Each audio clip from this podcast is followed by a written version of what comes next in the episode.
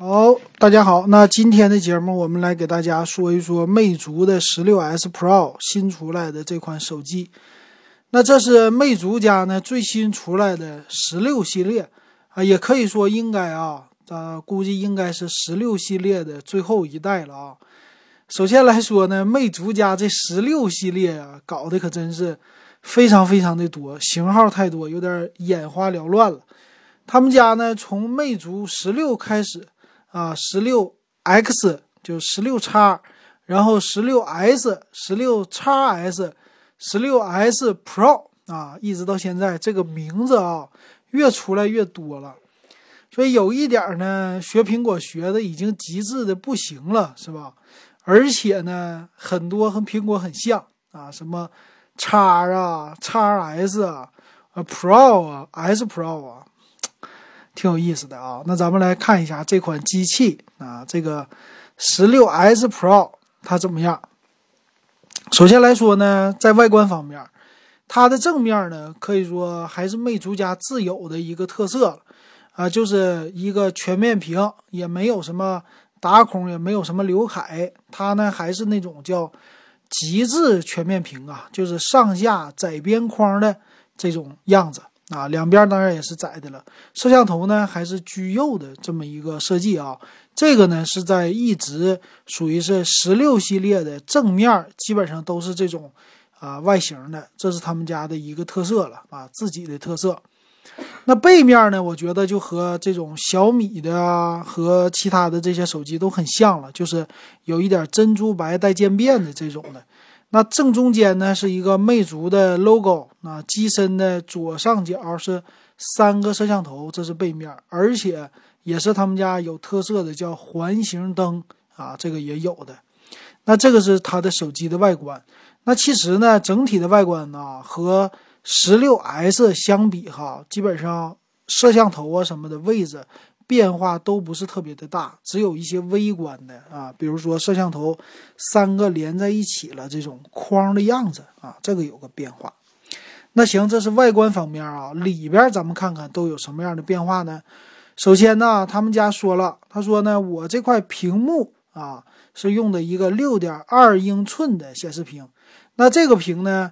呃，色彩呀，多么多么的艳丽啊！这个采样率，这是特意搞一个采样率啊，一百六十赫兹，超高的采样率。采样率啊，应该不是说一百二十赫兹的一个刷新率啊，这两个东西是不一样的。是你的屏幕触控起来特别的爽，并不是说一百二十赫兹刷新的时候不闪啊，不是这个意思。还有呢，有护眼的功能，还有叫视网膜的色彩还原功能啊，基本上是这样的了。那第二个特点呢，是背面的所采用的摄像头啊，是它的一大卖点。摄像头呢，这回叫三摄的系统啊，这终于他们家上了三摄。上次的十六 S 啊，用的是两个摄像头双摄。那这回呢，上的是三个摄像头了。那主摄呢，还是四千八百万索尼的这种主摄啊，有一个，呃，还有一个超广角啊。一会儿呢，我再详细的给大家说啊。但是背面的，我觉得很有意思的是，它三个摄像头呢，把 LED 的闪光灯。它集成在摄像头的周围这么一个环形的闪光灯啊，这个是他们家自己的，算是比较有一个特色的符号了啊。这是魅族家一直以来这么玩的啊，这个是挺有意思的。另外呢，机身所采用的另外一个技术就是处理器，用了最新的骁龙八五五 Plus 这款处理器，而且内存呢，呃，升级到也不是它升级，内存是还是。啊，DDR 四的，那存储呢升到了 UFS 三点零的闪存系统啊，这个是它最大的一个特色。也就是说，整体的该有的都给你升级到旗舰机的配置了，而且它有一个叫 Super M Touch 的叫屏下指纹解锁这么一个技术，等于说这机器现在看起来啊，呃，从里到外啊，该有的都是一个旗舰机该有的功能了啊，这点挺好。还有呢，它这次机身也宣传了外壳的配色方面。那它的名字起的很好玩，说白了就是白色、黑色，然后一个渐变叫梦幻独角兽，也就是说珍珠白，我的那种感觉啊。从今年的三星、华为、小米啊，现在魅族啊，每家都开始用的这种颜色，这没什么说的。但是呢，他家又搞一个叫暮光森林，也就是墨绿色啊，这个是除了华为的 Mate 二零系列吧，啊，也可能现在就是他家了哈。小米之前呢是故宫版，我记得好像整过这种绿色的，反正现在。万变不离其宗，那些厂商能做到的壳的颜色基本上就这些，现在大家都能做了。好，那还有什么呢？还有呢，就是他们家一直强调的叫线性马达啊，M 引擎啊，这是他们家的。这次呢，他说这个引擎啊也稍微做了一个小升级啊，它叫啊这种线性的引擎，再加上线性的一个立体声的扬声器。啊，就是给你玩游戏也好使，啊，平时用也好使啊。这个功能呢，说我的线性的，啊，这个线性的这东西啊，线性的这个震动的东西，多么多么的好啊！反正基本上都是对标苹果的啊，苹果不会太多强调这东西的。但是到了魅族这儿，它作为一个强大的卖点哈。但在我日常用苹果的感受来说，啊，基本上你是感受不到它特别特别的强大，但是呢，没有了你也会感觉嗯不太爽，啊，但是基本上什么说明它好呢？做到了就你没有感觉，那是最好的一个这种震动的引擎了，我觉得。而且呢，这次也支持 NFC 啊，支持叫魅族 Pay 啊，一个公交卡的功能啊，这些都支持，还有快捷支付。然后剩下的呢，和之前的一代非常的像了，什么双频的 GPS 啊啊这些都有的。然后 Flyme 八点零啊这种的系统啊，整体的系统呢，现在主打的吧，主打的是呃这个叫把线给它干掉啊，就是系统更加的简洁啊，是这个意思啊。那行，那咱们来看一下它的详细的参数和价格啊。详细的参数方面呢，机身的重量只有一百六十六克，厚度呢七点六五毫米啊，这一点上来说很不错的啊，厚度比较薄，重量也不是特别重，比较轻。那屏幕呢，它没有说说采用的是什么 AMOLED 呀、Super AMOLED 啊，这些都没有说啊。正常来说呢，啊，这说了三星的 AMOLED 的一个叫定制屏啊，所以。屏幕应该是和魅族十六 S 是一样的，没什么区别。支持叫 DC 调光啊，护眼认证这些都有哈。那屏幕呢，二二三二乘一零八零的分辨率是专门他们家自己的一个分辨率，和别人家还都不同哈。所以整个的 PPI 呢四百零三啊，反正这是一块三星定制的屏幕嘛，看起来他们家和三星还是。挺铁的一个关系的啊，以前也是经常的用三星的处理器。那这个处理器呢，现在还不错啊，骁龙八五五加 Plus 了，所以等于说是啊最新的了，得到了。内存呢六个 G 起，然后是八个 G 啊，这个版本选择没有十二个 G 的。存储呢从一百二十八 G 上来，全系都是一百二十八 G 起，最大到二百五十六 G，也没有往上再顶什么五百一十二 G 的了。那后置摄像头啊，三摄，四千八百万的主摄，两千万像素的一个，等于是超广角吧，还有一个是一千六百万像素的，一共三个摄像头。那支持的呢，肯定一个变焦，一个超广角，一个是大的这个啊。那用的呢，全是索尼的感应的传感器。前置呢是两千万像素的 f 二点二的一个光圈的，那这个整体来说，从这个看起来好像三摄也行，前置也行啊，基本上确实能达到一个旗舰机的啊这种像素了。那它也支持四 K 的摄像了，这些都有啊。啊，还有什么呢？双呃全网通的 WiFi，然后双。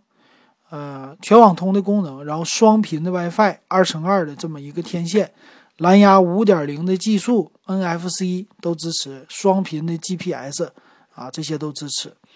那三点五毫米耳机接口呢，看起来好像是没有保留的啊。现在是 Type C 的一个接口，那扬声器还是一个，看起来啊，啊，基本上是这样的了。那咱们再说它的售价哈，售价这次还是大家觉得挺惊艳的，性价比挺高的啊。价格呢是六加一百二十八 G 的版本是两千六百九十九，那八加一百二十八 G 两千九百九十九，差了三百块钱，差了两个 G 内存。最高配的八加二百五十六 G 呢三千二百九十九，那看起来呢每一档都是差了三百块钱。那因为从刚才的参数上来看呢，它是不支持 TF 卡扩展的。那也就是说呢，你是选择一百二十八 G 还是二百五十六 G 啊？这个就是你要自己来选了。但是现在这个价格啊，可以说性价比方面挺高的了啊。毕竟它是用了该有的最新的这些技术了啊。今天我看了有一些媒体说呢，最新出来的 iQOO Pro 就是 vivo 那个啊，跟这个一比，哎，比那个香。啊，这机器，所以这个呢，我也觉得啊，魅族现在，呃，今年是把李楠辞职了，是吧？